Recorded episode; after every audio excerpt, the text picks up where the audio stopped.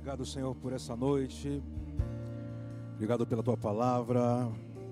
Obrigado por esses momentos que o Senhor nos permite bendizer, exaltar o teu nome, Senhor.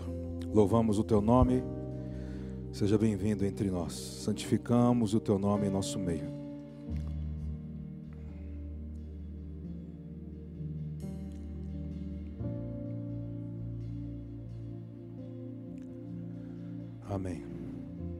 Noite, Shalom. Pode se assentar, fica à vontade. A gente tem um tiro curto aí, rápido, né? Estamos numa, numa, em um ciclo ainda de Chavote, de Pentecostes. Então eu quero ler com vocês um texto que para mim tem muito, tem muito a ver com esse tema, em Mateus 28, 18 ao 20. Evangelho de Mateus, capítulo 28, do versículo 18 ao 20 tem muito a ver com esse tema, uh, essa obra conclusiva da redenção, né? Diz assim, Mateus 28, 18. Vamos ler juntos? E chegando-se Jesus, falou-lhes, dizendo: É-me dado todo o poder no céu e na terra. Verso 19. Portanto, ide, fazei discípulos de todas as nações, batizando-os em nome do Pai, do Filho e do Espírito. Verso 20. Ensinando-os a guardar o que? Todas as coisas que eu vos tenho mandado. E eis que eu estou convosco até onde?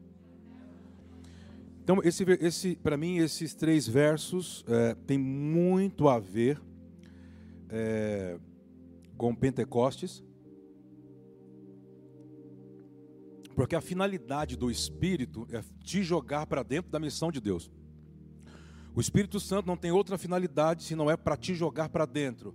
Ah, mas eu pensei que é, eu, ele, tinha, ele existe para me dar 32 dons do Espírito na minha vida.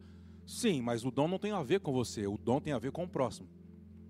Se você entende que o dom tem, tem, que, ter, é, ah, tem que haver comigo, aquilo que eu quero fazer, que eu desejo fazer, ele não vai te dar. Isso parece que não vai desenvolver. Quando você vê Yeshua depois da ressurreição, ele dando essa ordem, dizendo assim: Olha, primeira coisa eu quero que vocês venham deslumbrar, porque todo o poder foi me dado nos céus e na terra. Quando você entende isso, nós já falamos alguns momentos aqui, em alguns, em alguns momentos de Yeshua, dizia assim, por exemplo, vamos falar de Pedro. Pedro é um momento muito interessante que Pedro está diante de Yeshua, de Jesus, e, Yeshua, Lucas, capítulo 9, capítulo 10 de, Lucas, Yeshua os envia para expulsarem demônios, orarem, evangelizarem. A gente brinca que ele, eles foram a um treinamento do test drive, a mostra grátis, entendeu? E quando eles voltaram, eles voltaram felizes. Quantos demônios eu expulsei? Aquilo aconteceu. Ele diz: Olha, não alegre, porque os demônios os submetem. Alegrai-vos, porque o nome de vocês está escrito no livro da vida. Aí você olha e fala assim: ah, então Jesus disse para eles não se alegrar, porque está escrito algo no livro da vida. Não. O que Yeshua está dizendo é: quando eu os enviei e sentei no Monte das Oliveiras e fiquei observando os aspectos dos céus, eu vi Satanás cair do céu como um raio, quando vocês cumpriam um teste para a grande comissão. A grande questão é que talvez a tal da batalha espiritual, ela não se dá em você se tornando um caça-fantasma, que há demônio em tudo, mas quando você consegue discernir qual é o seu papel na grande comissão. Essa é a chave. Porque diz que Yeshua apenas os enviou, enquanto eles iam obedecendo, diz que Satanás caiu das regiões celestiais. Aí diz, então por que a gente não pode se alegrar? É como um pregão. Um rei tomou um novo território.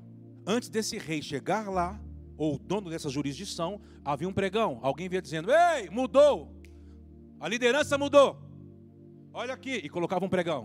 Lei 1, lei 2, lei 3, lei 4. A partir de hoje, é isso aqui que funciona. É dessa forma que funciona. E aquele que era líder não é mais. Acabou para ele. Há uma nova liderança. Entende? Então, praticavam todo aquela, aquele cortejo para que o rei chegasse. Do que Yeshua está falando. Não se alegre porque os demônios vos submetem. Se alegre, porque eu estou dizendo ao inferno, aos demônios, aos principados, que há alguém que agora manda nesse território. Há uma autoridade vigente, caiu, e pela obediência, há uma nova estrutura espiritual regendo esse lugar. Você está aqui, diga amém. Você entender Pentecostes não é só apenas consumir poder. Tem pessoas que consomem poder e não conseguem desenvolver a missão de Deus.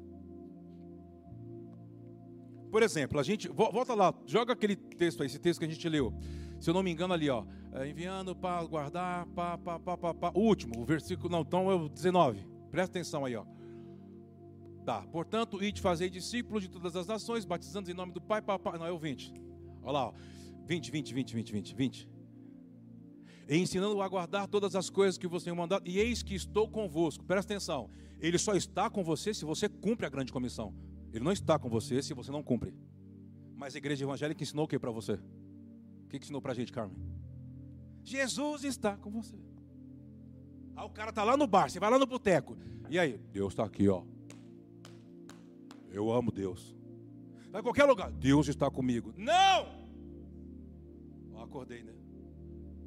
Por que não? Porque ele está dizendo. Lê, lê, vamos ler junto. Não, vamos ler junto. Um, dois, três. Um, dois, três. Ensinando-os a guardar.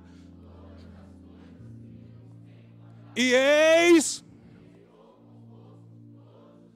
Até que eu volte. Nossa, Deus está comigo, maior que está em mim do que Deus está no mundo. Ah, vai, continua nessa, continua nessa aí. Parece uma, aquelas caixinhas de promessa. Vai, continua. Aí você começa a tomar pancadas. Deus não existe, Deus não está aqui. Ele diz assim: grande comissão. Cumpre a grande comissão. Treine na grande comissão. Quem você influencia? O que vo... Qual é o testemunho que as pessoas têm sobre você? Como você administra a economia? Segundo os preceitos que eu ensinei você a guardar. Ensina eles a guardar. A guardar o quê? Os mandamentos. Porque só me ama quem me guarda. Quem guarda os mandamentos. Estamos juntos? Então, para mim, quando você começa a olhar para Pentecostes, não pode só ficar visualizando poder, poder, poder, poder, poder. Poder para o quê? Tem que ter uma finalidade. E a unção não tem a ver com você. Ei, Deus me deu unção. Não, a unção não é sua. A unção tem um endereço. E não é o seu. A unção tem um dono, você é só um administrador. E se ele olhar para você e ver que a sua mordomia está estranha, ele fala assim: Vem cá, senta, alguém vai te servir e vai te ensinar te servindo. Aí quando tu aprender sobre servir, aí eu chamo você de volta para ver se você aprendeu a servir. Sirva. Estamos juntos?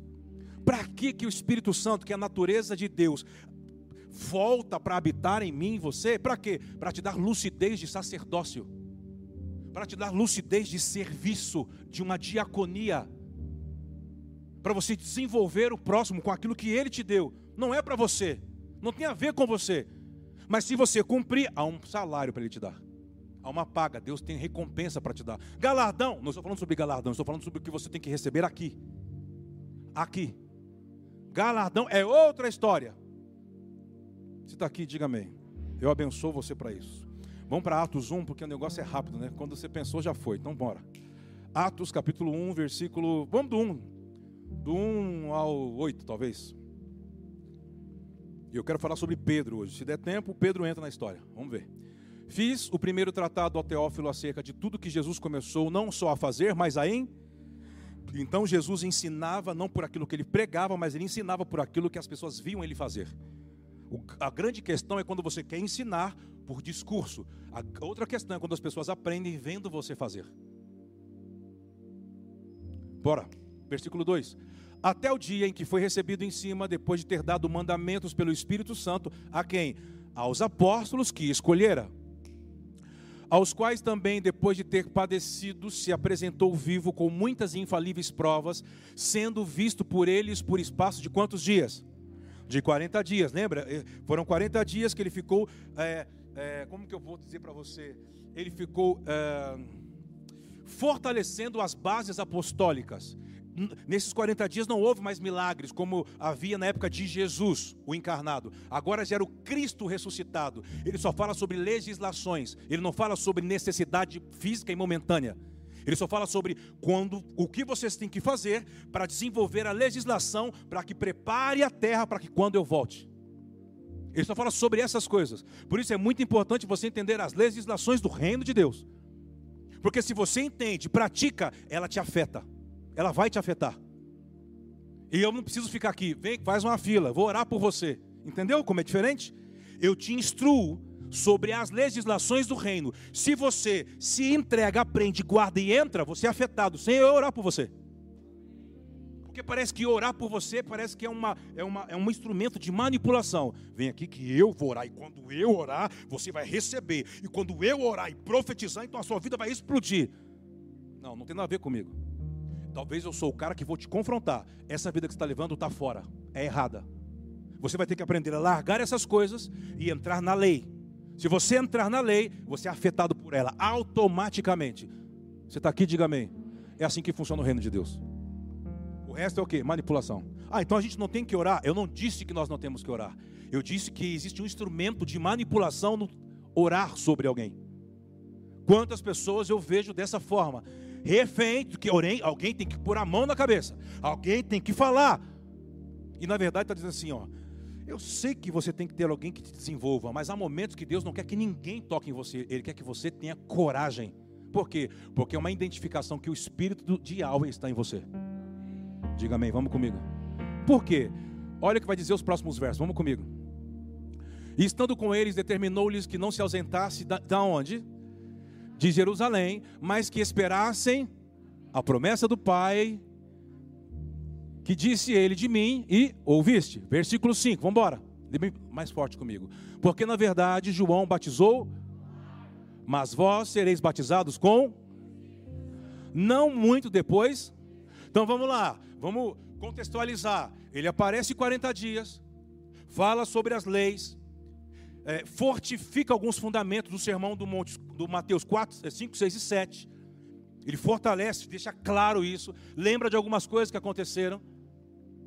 Só que chega aqui e fala assim: estou indo embora, acabou, agora é com vocês. E eles ficam olhando, ele subindo, parecia um. Parecia um Superman. Subindo assim, ele. Oh, foi subindo, ele foi falando, em ele foi, foi subindo. Aí daqui a pouco, e uns assim, não sobe não, Yeshua, você, para onde você vai? E aí diz, quando olha já está cheio de anjos. O que, que vocês estão olhando para o céu? Aqui no mesmo lugar que ele subiu, ele vai descer no mesmo lugar. Ele vai descer aqui. Mas então o que a gente tem que fazer? Volte e lembra do que a ordem que ele deu. Qual foi a ordem que ele deu? Fique em um lugar, respirando a mesma coisa, pensando a mesma coisa e olhando para a mesma coisa. A grande questão é que a igreja evangélica perdeu é, essa esse formato de fazer você trazer unidade de coração, unidade de espírito. As pessoas querem fazer isso na força, isso é manipulação. Você tem que fazer, não. Yeshua não disse você tem que fazer. Ele disse: ficar em Jerusalém, até que do alto vocês recebam uma dinastia. Lembra, falamos domingo aqui? O poder que as pessoas ficam falando, poder, poder. O poder, não existia pólvora na época, não existia arma de fogo na época. Então não é poder igual é o Dunamis, não, não é essa Dunamis. É uma dinastia. É uma linhagem. Por quê? Quando vocês receberem a dinastia da eternidade, vocês vão, vão poder falar sobre a eternidade. Quando você tiver a natureza do reino de Deus, então vocês estarão autorizados a falar sobre o reino de Deus. Estamos juntos? Diga amém. É sobre isso que Pentecoste fala. Então, se eu tenho a natureza, quer dizer que eu fui sepultado com Cristo, ressuscitei com Cristo, aquela minha velha natureza deixei para trás e agora entrei em uma, ah, como diz, como diz 2 Coríntios capítulo 3, versículo 8. Vamos lá? 2 Coríntios capítulo 3, verso 8. Está comigo aí? Diga amém. Vamos embora que o relógio está me apertando hoje demais. Eu não gosto dessas coisas. Olha lá. Como não será, lê comigo, um, dois, três. Como não será de maior glória o ministério do Espírito? Por quê? Verso 9, vamos lá. Porque se o ministério da condenação, que era a lei, foi glorioso, muito mais excederá em glória o ministério da. Lembra que Yeshua disse isso para alguém? Quando o consolador, o paracleto vier, lembra? Ele vos levará a entender sobre pecado, justiça, juízo. Por que juízo? Satanás não pode operar mais em você se você nasceu de novo. Ele não tem acesso a você. Acabou. Ele perde território. Ele não tem como acessar você. Justiça. Eu vou cumprir e vou voltar para o meu pai. O que, o que ele estava dizendo? Você tem uma esperança, eu vou voltar. Eu volto com a missão cumprida para o meu pai, e depois eu volto para resgatar o reino que nós vamos reinar juntos. Lembra disso? E o pecado? Sobre a incredulidade. Se você não crê na obra redentora de Cristo, logo você não crê em nada que existe, porque tudo veio a existir de Cristo. João capítulo 1. Você está aqui, diga amém. Então ele está dizendo assim: se, se o ministério da condenação, da lei, do Sinai, teve glória, quanto mais glória tem o ministério do Espírito. Por quê? Porque agora a lei não está apenas na mente, ela desceu para o coração e eu escrevi no seu coração. Não tem como isso ser apagado, diga amém. Eu abençoo você.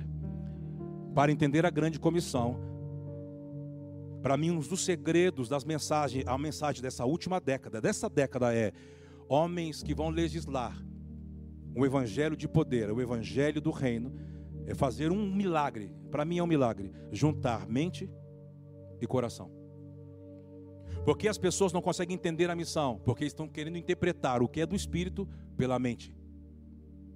E tem aquelas outras que elas não sabem então falar sobre a mente, porque na cabeça dela é tudo teologicamente, e não tem nada a ver uma coisa com a outra. Então ela, ela, ela, ela vira a chave apenas para ter experiências místicas. Então tudo que ela interpreta não é nada organizado, não é nada com base, é tudo naquilo que eu senti, naquilo que eu vi. Aí você vai falar para alguém que é um cientista, fala assim, mas como que você me, como que você me comprova isso? Não, porque eu senti, eu senti um arrepio. Ele diz, você deu para entender o que eu estou falando? Não, querendo, não estou querendo é, tirar a legitimidade da sua experiência mística, mas a mensagem da próxima década, é, você vai ter que dar fundamento e não experiência mística. Por isso ele está dizendo, a, a, a, palavra de Jeremias, capítulo é, 31, versículo 31 ao 33, diz: Deus vai unir mente e coração. Estamos juntos? Diga amém. Se você tem que se tornar alguma coisa que Deus quer, Pare de ser cabeção e pare de ser só emoção. Junte as duas coisas e você vai ter a vida de Deus em você. Dê um aplauso bem forte ao Rei da Glória. Vamos lá. Pode ser melhor, vamos juntos.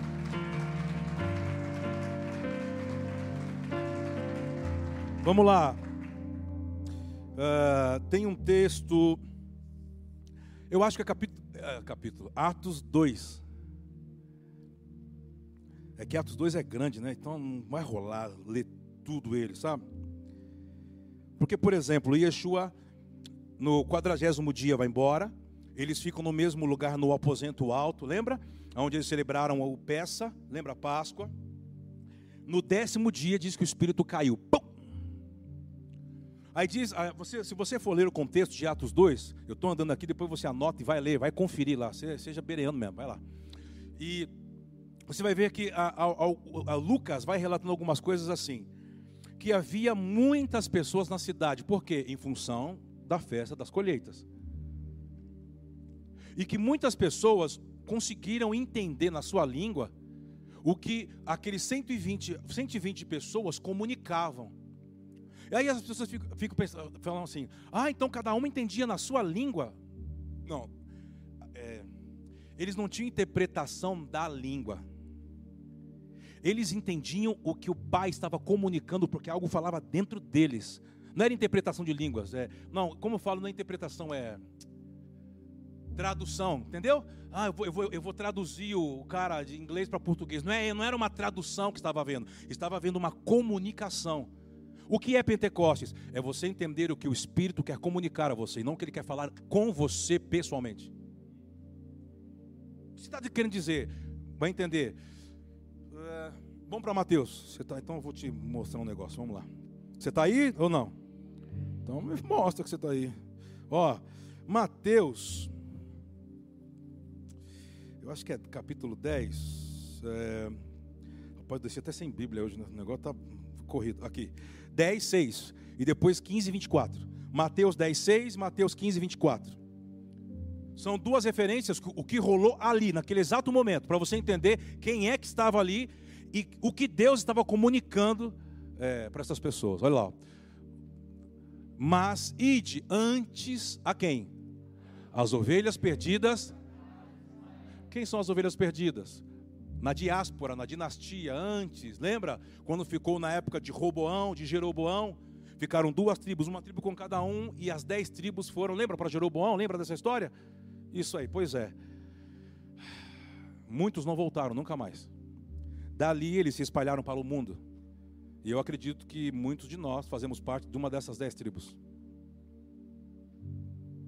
E seria muito interessante você estudar sobre o propósito profético das tribos e entender o mês que você nasceu. E você logo entenderia por que você sente o que você sente, por que você fala o que você fala. Isso não é cabalismo, isso não é zodíaco, isso é real. Dois amém, mas entendi, tudo bem, deu medo. Quando fala essas coisas, a igreja evangélica fica assim: sangue de Jesus tem poder esse cara aí. O que, que o Kleber é? Eu já vi, eu fico, eu fico olhando assim, o povo começa até a disfarçar. Meu Deus, o que, que ele está falando? Vamos para Mateus 15, 24. Não tem tempo hoje. Sábado tem escola. Se inscreve, as, as vagas estão acabando, hein? Vou, eh, tem muita gente que não ouviu, né? Nós vamos começar uma escola, são quatro sábados, das nove da manhã a meio-dia. Barato. Quais assuntos? Diversos assuntos. Preparando algo introdutório, mas muito quente para aquilo que está chegando aí. Então, se eu fosse você, fazia a sua inscrição hoje. Procura o Fernando ou entra no aplicativo na aba lá, você que nos assiste também. Vai ser transmitido, vai ter um link para você e para quem quer estar aqui presencialmente, tá? Vamos lá. Mateus 15, 24. Lê comigo. Um, dois, três. E ele disse: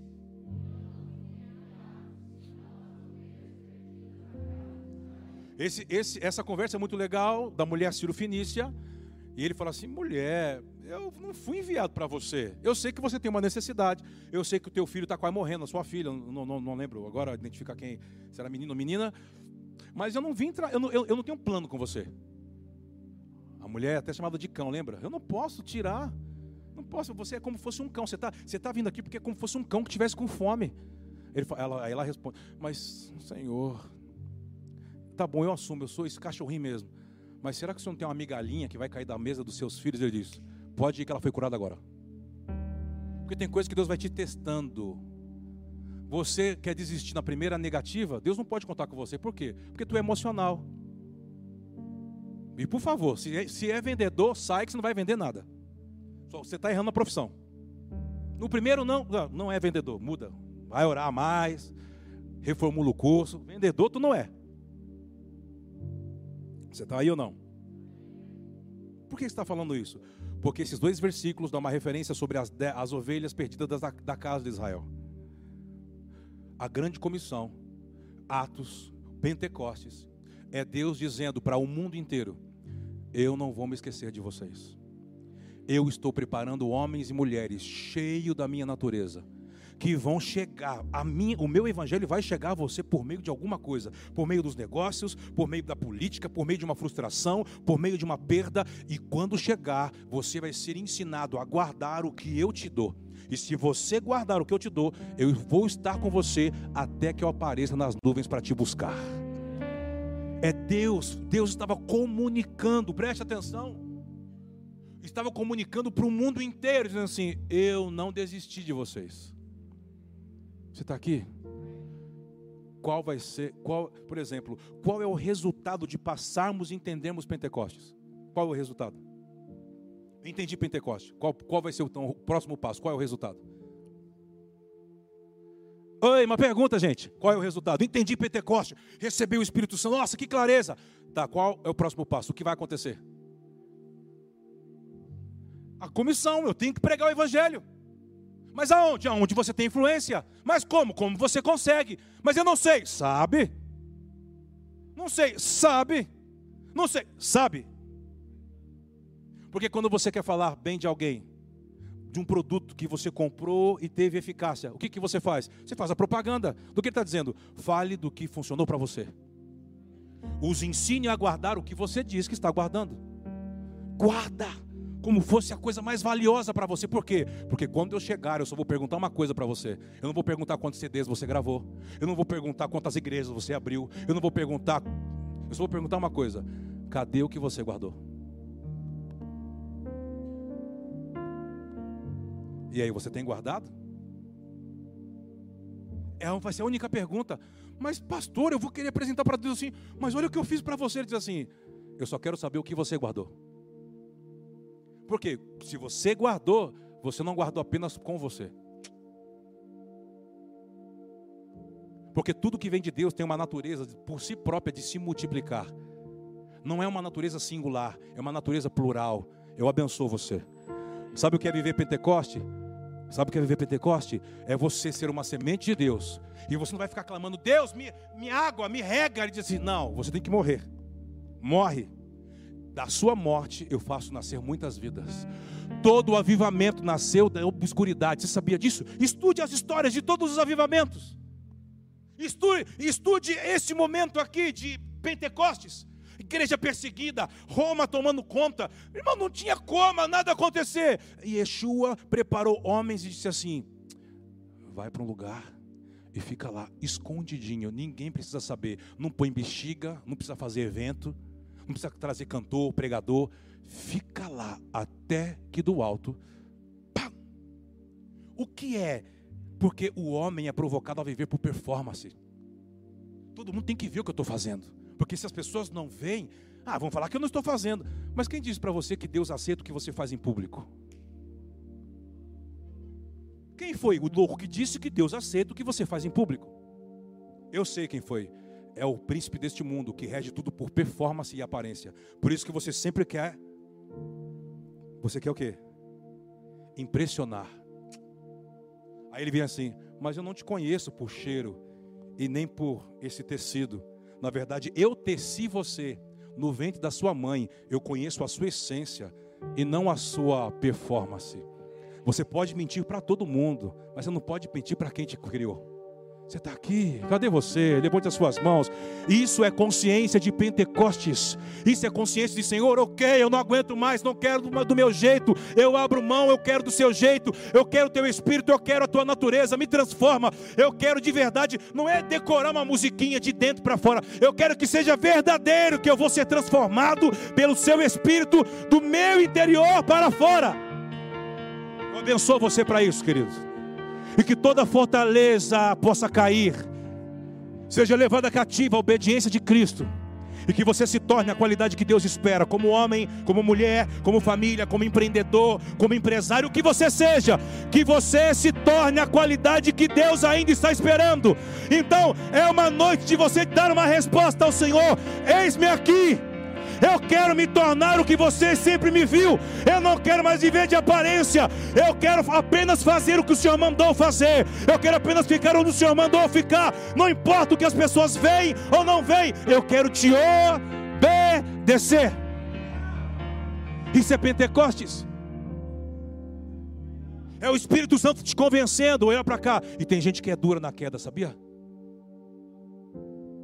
Eu, fico olhando para algumas pessoas assim, rapaz, já faz cinco anos e você pensa assim ainda? Aí tem uns que não falam assim, oh, eu, eu, te ouvi já faz, foi, foi dois mil. Eu falei, 20 anos tá, e você está nessa enhaca ainda? Eu brinco, eu brinco, está nessa. Por quê? Porque a grande questão não é o que você recebe de informação, é o que desce para o teu coração e te transforma. E como você é transformado? Quando Deus te cansa.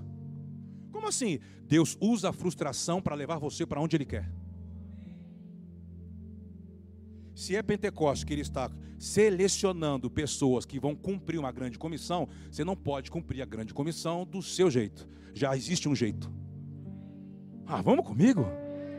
Pastor, tempo de frustração, decepcionado com a família. Seja bem-vindo, querido. Vamos embora. Seja bem-vinda. Vamos embora. Para de ser sentimental, não se ofenda, entenda e se torne e vamos juntos. Porque tudo isso é ele te dando pancadas para dizer assim: ainda tem um Deus na sua vida. Eu ainda não tenho um lugar correto na sua vida. Então sabe o que eu vou fazer com aquilo que parece ser Deus? Vou usar para te ofender, para te frustrar. Aí você ouve aquela, meu Deus, é assim, né, Carmen? É, aí Deus fala assim: Isso, chora, chora, chora. Eu vou rasgar a Bíblia. Diz: A Bíblia? Mas não pode rasgar o que é Espírito. Eu vou desistir. Falou: Desistir? Ué, mas eu já coloquei a marquinha dentro de você. Não tem para desistir. Não tem para onde dizer. Se você correr lá, não, vou, vou, vou, entrar no balão, vou lá para o interior, não sei o nome da cidade, esqueci. Vou entrar naquele balão, vou, vou tuchar de gás, vou subir ao mais alto céu. Vai ter alguém lá. Oi? Não, eu vou descer porque eu... vai ter alguém. Sobe aqui nesse lugar. Não, eu vou lá para o sul, diz. Oi. Não, eu vou para a Europa, ele diz. Oi. Não tem para onde você correr se você foi escolhido. Para quem é o Pentecostes? Para quem é Pentecostes? Para quem é o Pentecostes? Para os escolhidos. Você é escolhido de Deus? Então é para você, Pentecostes. É o Pai impartindo o próprio Espírito dele com você, com os escolhidos, meu irmão. Eu abençoo você. Você não é qualquer um, cara. Você não é qualquer uma. Ah, mas a situação, a sociedade, os amigos. Seja bem-vindo. Deus usa a frustração para levar você para onde Ele quer. E se você não aprendeu, Ele vai, ele vai continuar te cansando. Sabe aquelas pessoas que falam assim, agora eu desisto. Eu falo, rapaz, 20 anos, tu é duro mesmo, hein?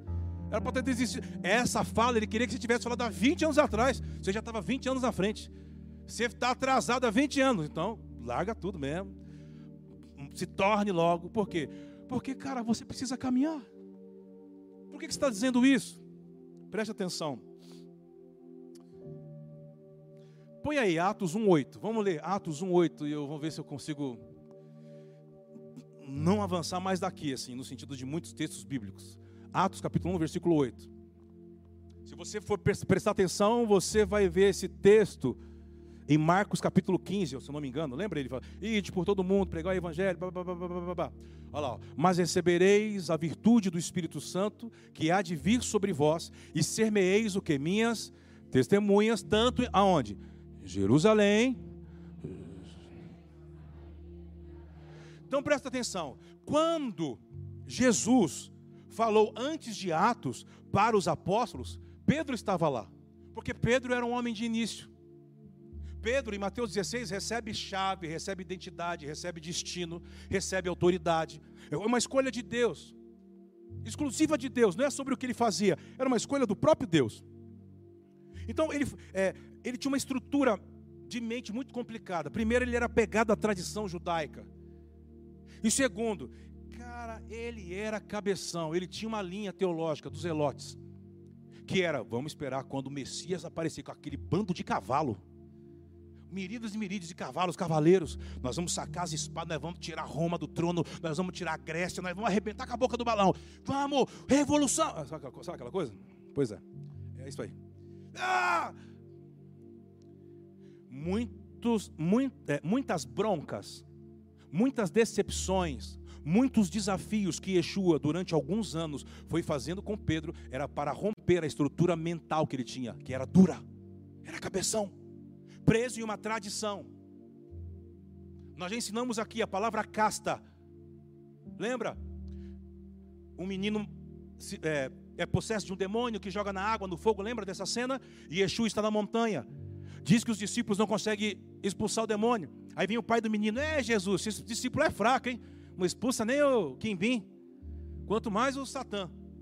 Aí Jesus falou assim: Traz o menino. Lembra? Lembra? Lembra? Só para você. Aí traz o menino, ah, desde quando, desde pequeno, aquela coisa, aquela conversa. Quando Jesus expulsa, Jesus volta para os discípulos e não fala para o pai do menino, para os discípulos, para os doze, e fala assim: esta casta, e não é o demônio, esta casta só sai com jejum e oração. A casta não é o demônio, a casta é como você pensa. Como você pensa tem o um nome, tradição religiosa familiar. Aí você quer interpretar Deus segundo o que você pensa, e você nunca desarmou como você pensa. E você diz, aí você diz assim: Deus é isso aqui. Aí Deus olha para você e diz assim: Eu não sou isso. Mas não sou mesmo. Não, Deus é essa experiência que eu te disse. Eu sou uma experiência. Então é melhor você estudar a ciência, física quântica. Eu não sou essa experiência. Não tive experiência com Deus. Não, você teve experiência com uma das faces do meu espírito, que são 49, no mínimo. Você está aqui ou não? O que é Pentecostes? É a natureza do Pai, desarmando a forma que você pensa, a forma que você vê, a forma que você fala, dizendo assim: tem coragem de se despir para entrar no que eu estou te provocando? Ou vai ser esse cabeção, essa cabeçona a vida inteira? E falando, em vez de eu me torno o que você quer, não, eu sou assim, não, vem Deus e abençoa o que eu estou fazendo. Ele disse: você está doida? Você está doido? Como que eu vou abençoar o que você está fazendo? Sendo que tudo que é meu, que eu já dei no plano da redenção, antes que você fosse formado, já tem em si a bênção. Se você entra e pratica essa lei, você é afetado por essa herança. Ah, diga amém, irmão. Você tem uma herança que tem o seu nome, tem o seu tamanho, tem a sua medida. Você quer aplaudir? Então vamos lá, vai.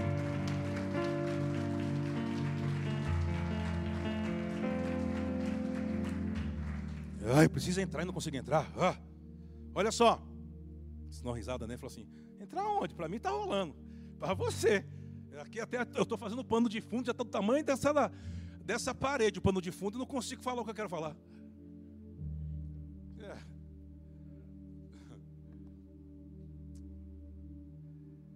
Pedro é um cara que ouve muitas coisas e quando Atos 2 acontece, você vai ver Pedro, lembra? Quando Pedro ele tem que narrar, porque as pessoas estão interpretando da forma delas o que está acontecendo pelo Espírito, lembra? Estão bêbados, olha a hora, lembra aquela história? E ele pega a profecia de Joel e começa a ler a profecia de Joel, lembra? Ele lê aquilo, aquilo é maravilhoso, é pontual. Parte daquilo está se cumprindo ali, parte daquilo, não, não é a profecia completa. Ótimo, maravilhoso. Ele profetizou 3 mil convertidos, depois 5 mil. Foi uma loucura, um avivamento. Por quê? A profecia era Jerusalém, Judéia, Samaria, Galileia e os confins da terra. Começou em Jerusalém. Qual era a palavra? Quando vocês só podem falar até o confim, os confins da terra, quando tiverem a natureza. É isso que vai habilitar vocês. Pedro, ok, vamos. Pedro leu a palavra profetizou a profecia, ressignificou a profecia para aquele tempo. Mas de Atos 2 a Atos 10 se passaram 14 anos. Ele não entrou no que ele profetizou. Por quê? Porque a cabeça dele ainda impedia. Ele teve uma experiência maravilhosa, mas a tradição era maior do que a experiência. Lembra que Jesus um dia disse numa resposta de jejum? Lembra? do pano do, do, do, vestido, lembra? Vestido velho que tinha um rasgo, aí você vai, você vai costurar, vai fazer um remendo. Aí vai assim, cara, o remendo vai ser maior, vai rasgar. É melhor você tira o vestido velho e para de ficar vivendo de remendo. E se vesta, se vista de um novo. O que, que ele estava querendo dizer? O velho é mais forte do que o novo. Aí você pensa assim, não, tá doido, Kleber? O pano velho a gente pega rasga. O pano novo é mais resistente. Não é isso que ele está falando. Ele está dizendo assim: a tradição tornou você uma pessoa e você não consegue largar porque você é orgulhosa. Na sua cabeça criou-se uma fortaleza que você abrindo mão disso, se tornando isso, isso, as pessoas vão te ver como fraca. E você não quer se mostrar fraca para o seu opositor. Mas a Bíblia diz assim: que a força e a vida só vem da fraqueza.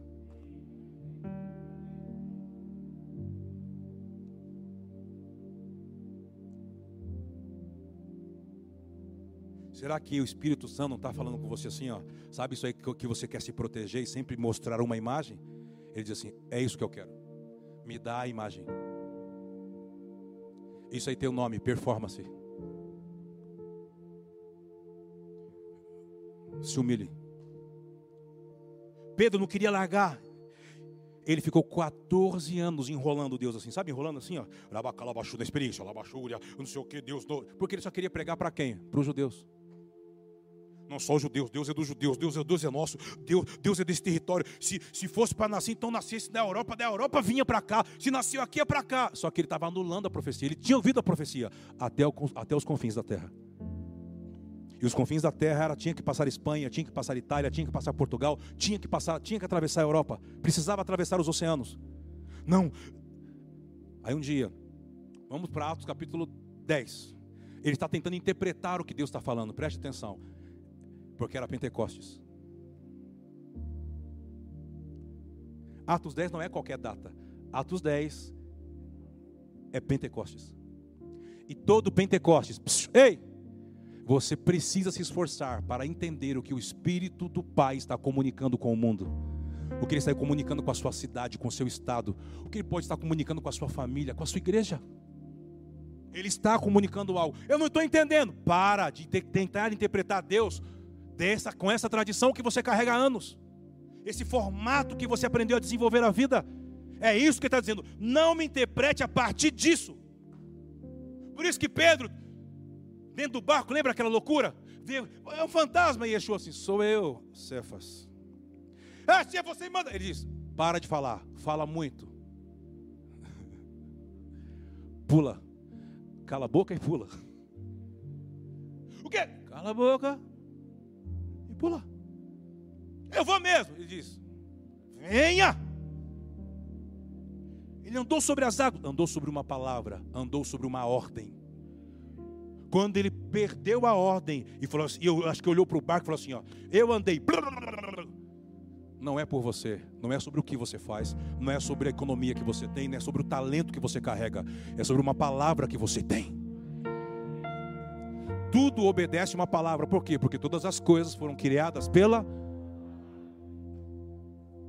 Não é você. Tira o seu cavalo da chuva, para de querer receber aplauso por tudo. Se humilha, deixa as coisas acontecer e você nem aparece em cena. Porque aquele que vem em secreto também vai te recompensar em secreto. E se ele quiser te recompensar publicamente, ele vai te recompensar publicamente. Mas ele não quer que você faça para ser visto pelos homens. Cuidado com seu coração. Diga amém, vamos comigo. Pedro, então, ele teve o que? Teve coragem? Ou ele teve medo?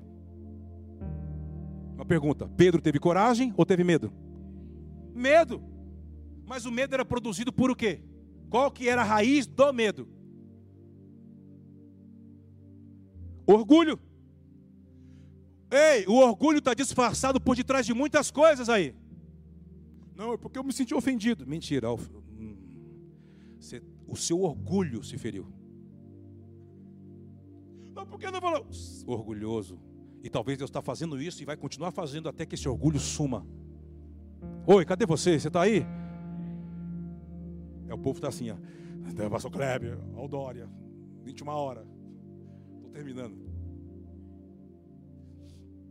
Deixa eu continuar a falar de Pedro, mais 10 minutos só, vai. Depois nós fala do Dória, vamos orar por ele.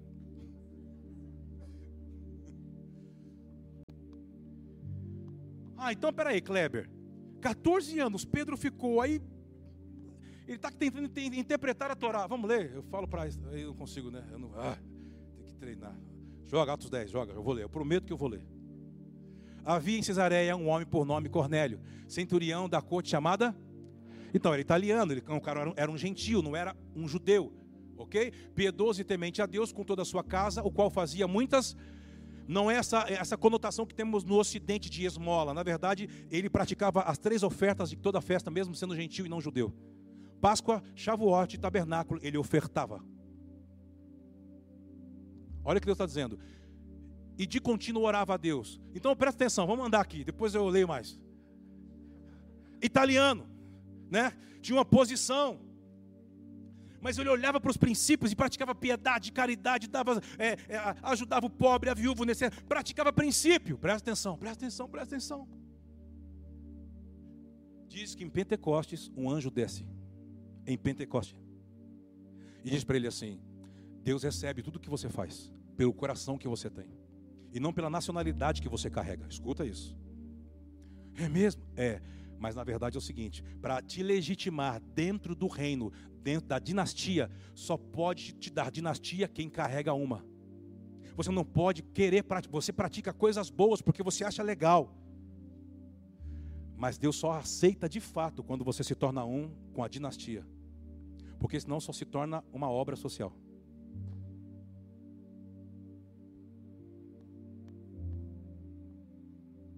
Mas eu gosto de dar, continue dando, mas tem a dinastia. Então o que eu tenho que fazer? Tem um homem chamado Cefas. Olha a loucura. Isso, isso é para desmontar. Não é para desmontar? Entende o que eu estou falando? Os que me assistem? Ele é italiano não era da dinastia, não praticava muitos, muitos tipos de sacerdócio, não praticava, orava. Diz que Deus apareceu para ele, deu o nome da rua, o nome do dono da casa, a curvinha, a praia, bate lá que ele vai estar tá lá. Mandou dois servos. Diz que nesse momento Pedro está tentando interpretar a lei, porque ele está, está tentando entender a comunicação de Deus, porque é Pentecostes. Você não pode passar, sair de Pentecostes sem Deus te dar um, no mínimo uma palavra, uma diretiva. Pentecoste não é poder de poder, de ficar falando coisas que você não entende. É você entender a comunicação de Deus com o mundo. Por quê? Porque o que o pai vai te dar como profissão, como economia, tem que estar ligado ao desenvolvimento do mundo e não sobre o que você quer fazer. Alô? O povo começa a se assustar quando começa a entrar nessas áreas. Né? Pedro tem uma visão. Qual é a visão que ele tem? Um lençol, lembra de quatro pontas descendo todos os animais que a Torá dizia assim: não coma. Ele olhou, aí, mas a palavra qual foi para ele? Mata. Qual foi a palavra? Então, vamos lá. Você está entendendo o que eu estou querendo dizer? O que o Espírito estava querendo comunicar com ele em Pentecostes, então?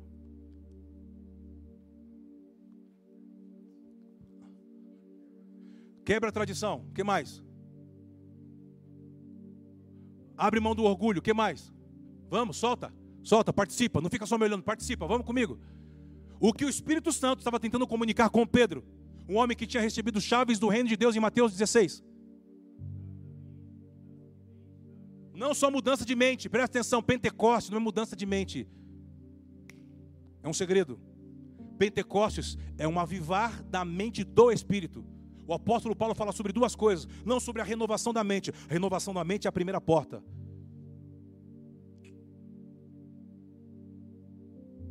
Mas ele fala sobre despertar o espírito ou a mente do espírito. Isso é outra coisa que não tem nada a ver com renovar a mente. Porque você pode ter a mente renovada e Deus falar com você e você não entender nada. Porque a mente, a mente renovada, ela abre uma possibilidade para você começar a praticar coisas que deturpavam você da identidade que Deus te criou. É uma coisa. Quando Deus ativa a sua mente, a, a mente do seu espírito, você vai entender o que Deus comunicar com você. Ah, vamos juntos, diga amém, por favor.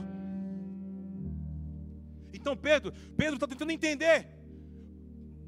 Eu não vou comer coisa imunda. É, que a lei mosaica. Aí Deus está dizendo para ele o quê? Eu sou maior do que a lei. Eu sou maior do que eu criei. Eu sou maior do que Moisés. Eu sou maior do que essa tradição. Eu sou maior do que você. Eu sou maior do que o seu orgulho. Mata e come. Como, ele diz? Mata e come. O que Deus estava dizendo? Chegou a hora de você ter coragem para pular. Esse negócio que você vai fazendo as suas coisas, as suas coisas. Deus me abençoou. Deus não mendiga glória, viu? Deus fez na minha vida. Deus? Olha que Deus me deu. Deus, Deus te deu? Eu não vou nem falar daqueles adesivos atrás dos carros. Sangue, deixa é para lá, aqueles adesivos. Um dia eu tirei foto e mandei para um irmão. Ele falou assim: Rapaz, o seu Deus está tá devagar. Ei, olha para cá. Vamos terminar isso. Pentecostes é Deus nos provocando, dizendo: Você quer entrar no que eu estou te propondo? mata e come. Se torne um com aquilo que para você é um desafio. Diga não ao seu orgulho, diga não à tradição que você desenvolveu e entre naquilo que eu estou te provocando a entrar. Você está aqui, diga amém. Eu abençoo você para isso. Libero, empurro, impulsiono você para isso. Porque Pedro estava ali lutando assim, eu pensando, e aí o Espírito Santo diz assim: ó, eles vão apertar a campainha, não tenha medo, vá com eles. Plim, plom. Quando, quando Pedro falou amém, plim, plom. Pedro, tem dois homens aqui embaixo te chamando. Mas tão rápido. Pentecostes faz o quê? Quando você entra no que Deus está te provocando. O que, o que de fato é Pentecostes? Estou dando dica para fazer você pensar. Vamos lá, vamos dar uma dica. Festa das colheitas. Certo? Mas se você passa pelo tempo de colher e você não colhia, como ficava a terra que você plantou e não colheu? Perde-se os dois. A terra e a semente. Estamos juntos, sim ou não? Uma dica. No povo, o povo que ficou no deserto 40 anos, vamos falar em 40 anos. Eles celebravam a festa das colheitas? Não, porque não podia colher. Porque a, a nuvem se movia. Então, quando eles começaram a comemorar numa nova etapa em Canaã? No Sinai, e depois de 40 anos. Então, o que, que é colheita? Um ajuste. O que estava fora de tempo, fora de hora, precisa se ajustar. E se isso acontecer, ele faz as coisas disparar, andar, ter velocidade. Pentecostes é você ter velocidade do Espírito. Ah, levanta suas mãos, meu irmão. Fala isso. Olha o que o Pai está falando para mim e para você. Pentecostes é você ter velocidade do Espírito. É a natureza de Deus te ajustando ao tempo de Deus, à colheita de Deus. E se você der para Deus o que Ele veio de receber de você, mesmo, mesmo, mas isso não, mas isso, entrega, não retenha, não retenha, entrega, não retenha, entrega, dedica, fala é teu, chega, não pode ser mais do meu jeito. Ele ajusta o seu time e coisas que poderiam demorar para acontecer daqui dois anos, um ano, seis meses, você vai ver o que vai começar a acontecer. Ah, diga amém, vamos comigo, irmão. Ai, mas o planejamento daqui dois anos eu vou juntar, vou. Ele diz: Eu faço por você.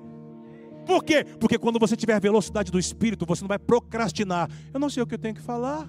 Eu não sei o que eu tenho que fazer. Eu não sei se eu oro, não sei se eu canto, não sei se eu prego, não sei se eu danço. Não tem mais isso. Por quê? Porque você passou por Pentecostes. Você vai ser o que Deus quer que você seja, onde Ele quer que você faça. Não é só com o microfone na mão. Não é só. Mas eu não. Eu, os irmãos, lembra os irmãos? Os irmãos vinham para a igreja, igual o Felipe. Não sabia dançar, mas disse que na igreja lá quando ele está, só tinha o ministério de dança. Ele falou, mas eu não sei dançar. Ah, então aí a, profecia, então Deus não tem propósito com você não. O propósito é, assim, o Tiago, o propósito é o seguinte: se você prega, Deus tem um propósito com você. Se você canta, Deus tem um propósito com você, vai cantar. Você vai pregar. Se você dança, Deus tem um propósito com você. Você é do ministério de dança. E, mas se você, se não, tem, não sei dançar, não sei cantar, não sei pregar, não sei dar pirueta, não sei. Deus não tem um propósito comigo? A igreja evangélica criou essa tradição. Porque é fácil de manipular. Você tem que ser um tijolinho. E a Bíblia diz que você não é igual, um desenho igual ao outro. Ele diz que a igreja não é de tijolo, isso é Roma. Isso é Nimrod. Líderes que usam o seu talento para construir as suas torres próprias diz que a igreja de Cristo é de pedra. Você já viu alguma parede de pedra? Pedra tem o mesmo tamanho, pedra tem a mesma medida, mas é bonito porque trabalha na. Você pule as pontinhas, tem que polir. Entendeu? A gente vai polir, vai polir, mas depois como assim, ó. Nossa, certinho, certinho. O grande lance é que as pedras não querem ser. Ai, eu não me encaixo nessa igreja. Essa palavra não é para mim. Nossa, quem ele pensa que ele é? Vou te cansar. Todo dia que você aparecer ali, eu vou aparecer com aquela lixadeira e com aquela lixa assim, ó. Assim, né, Fagner? Vou, vou lixar sem água. Tô brincando. Você está aqui? Ei. A igreja é uma igreja de pedras vivas. Cada um tem uma medida. Então o que está querendo dizer? Você não precisa deixar de ser quem você é. Ah, mas não quer, quer dizer que eu posso continuar fazendo o que eu quero? Não. Não se trata sobre você. Eu estou falando sobre a sua essência. O Espírito Santo não vem para anular a sua essência, ele vem para potencializar o que você é. E quando ele potencializa o que você é, ele automaticamente anula o que você nunca foi. Você sem trabalhar por abstinência, por quê? É pelo Espírito, não é por força, nem por violência, mas pelo Espírito Santo de Deus. Você pode aplaudir ao Senhor?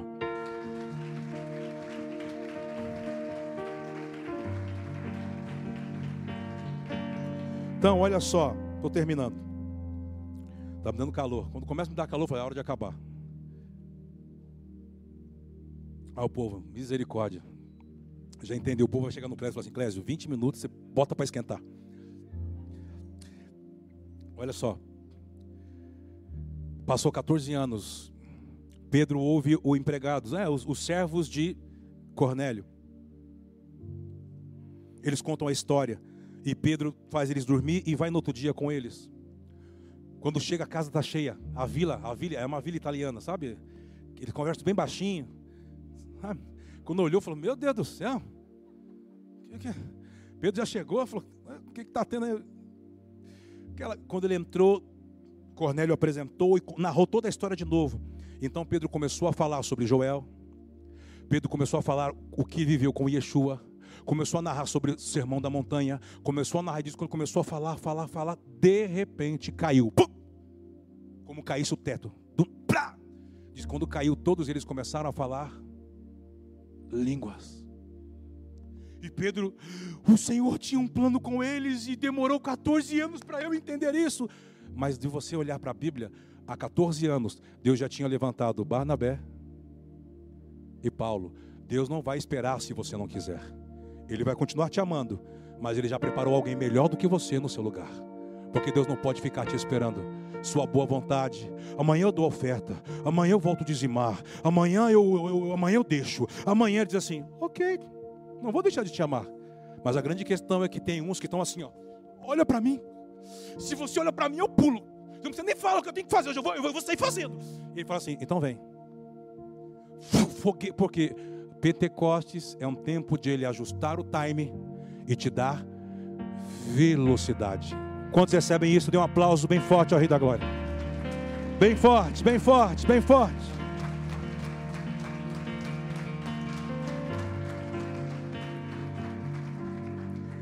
Levante suas mãos mais alto que você pode. Fala com o Senhor você. Eu acho que Ele quer ouvir algumas coisas de nós essa noite. E não pode ser as mesmas coisas de sempre. Há um plano a uma palavra. E talvez a única coisa que Ele quer falar com você é: me entrega o teu coração. Me entrega. Me entrega algumas áreas da sua vida que você está tentando lutar e as coisas não se desenvolvem, elas não andam, elas não desatam. Sabe o que ele está dizendo? Não será por força, nem por violência. Eu vou fazer em você e por meio de você. Eu vou te convencer. Eu vou te ajudar. Eu vou te dar estratégias. Eu vou iluminar os olhos do seu entendimento. E aquilo que você fala, mas não tem como. Há uma possibilidade sim. E a possibilidade é você se render. Fala, Senhor, me desculpe, me perdoe a forma que eu tratei as suas coisas. Eu quero temer o teu nome. Me dá espírito de temor. O segredo para que tudo isso aconteça tem um nome: temor ao Senhor. Espírito de temor. Pai, nós queremos de fato compreender, praticar tudo que estamos ouvindo, tudo, tudo, tudo. Pentecostes está ficando claro para nós que é o Senhor apresentando um plano ainda para o mundo, dizendo: Eu não me esqueci de vocês. De alguma forma, a semente do Evangelho do Reino chegará em quem tem que chegar, aos escolhidos. Eis-nos aqui, Senhor.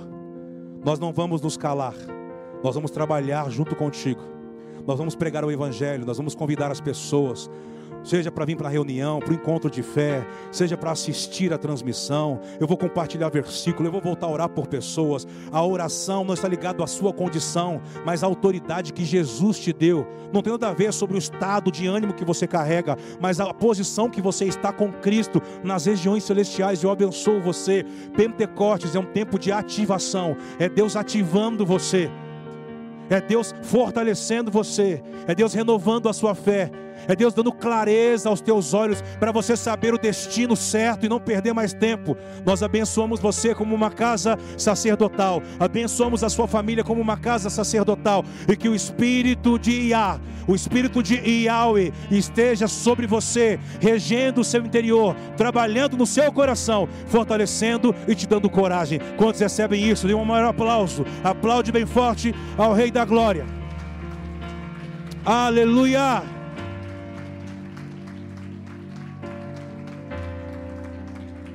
Eu gostaria que, mesmo com os olhos fechados, você colocasse algumas, algumas questões nas mãos do Senhor, sabe? Feche os teus olhos e são pessoas que você sabe que precisam desse evangelho. Ore por elas agora. São pessoas que perderam entes queridos. Fala, Senhor, que os seus anjos a visite, fortaleça. São situações econômicas, conflitos. Ore por pessoas agora. Pessoas que você tem influência, pessoas que você conhece abençoe elas, profetize vida. Não existe maior profeta na sua vida do que você mesmo. Abençoe essas pessoas. E se comprometa com o Senhor que você não deixará de falar do Evangelho. Que você não deixará de dar uma palavra de esperança. Que você não vai deixar de ligar. Ah, porque me ofendeu? Oh, irmão, sirva. A autoridade você não ganha quando você se protege. A autoridade você ganha quando você se expõe, principalmente aquilo que te feriu, te ofendeu. Por isso que Yeshua na cruz diz: Perdoa-os, Senhor. Eles não sabem o que estão fazendo, estão me dando poder e autoridade. Todo poder foi me dado no céu e na terra, porque eu não me ofendi com aqueles que me acusavam, mas eu os servi, clamei, os perdoei ah, Adonai, nós queremos nos tornar. Continue orando pelo Senhor, continue orando por pessoas ao Senhor, queridos. O que você está fazendo é bíblico, é princípio. E quando você se sentir, ah, eu orei para algumas pessoas, você vai pegar o envelope que está aí, você vai vir ofertar orando, continuando orando por elas, orando por elas, orando por pessoas, orando por pessoas até que te machucaram, que te traíram, que te frustraram, que te ofenderam. Você vai vindo orando, Senhor, essa oferta que eu quero ter paz com o Senhor. Eu quero ser preparado para a grande comissão. Eu quero abençoar quem me feriu, quem me decepcionou. Senhor, eu quero crescer no Senhor, eu quero me tornar o que o Senhor espera. Eu sou alguém maduro, porque festa das colheitas é festa dos frutos maduros. Então é uma festa apenas para os maduros. Por isso que o Espírito gera lucidez, maturidade de propósito. Receba isso no seu coração. Quantos pode dizer amém por isso? Então vamos honrar o Senhor? Você que nos assiste, você pode ofertar.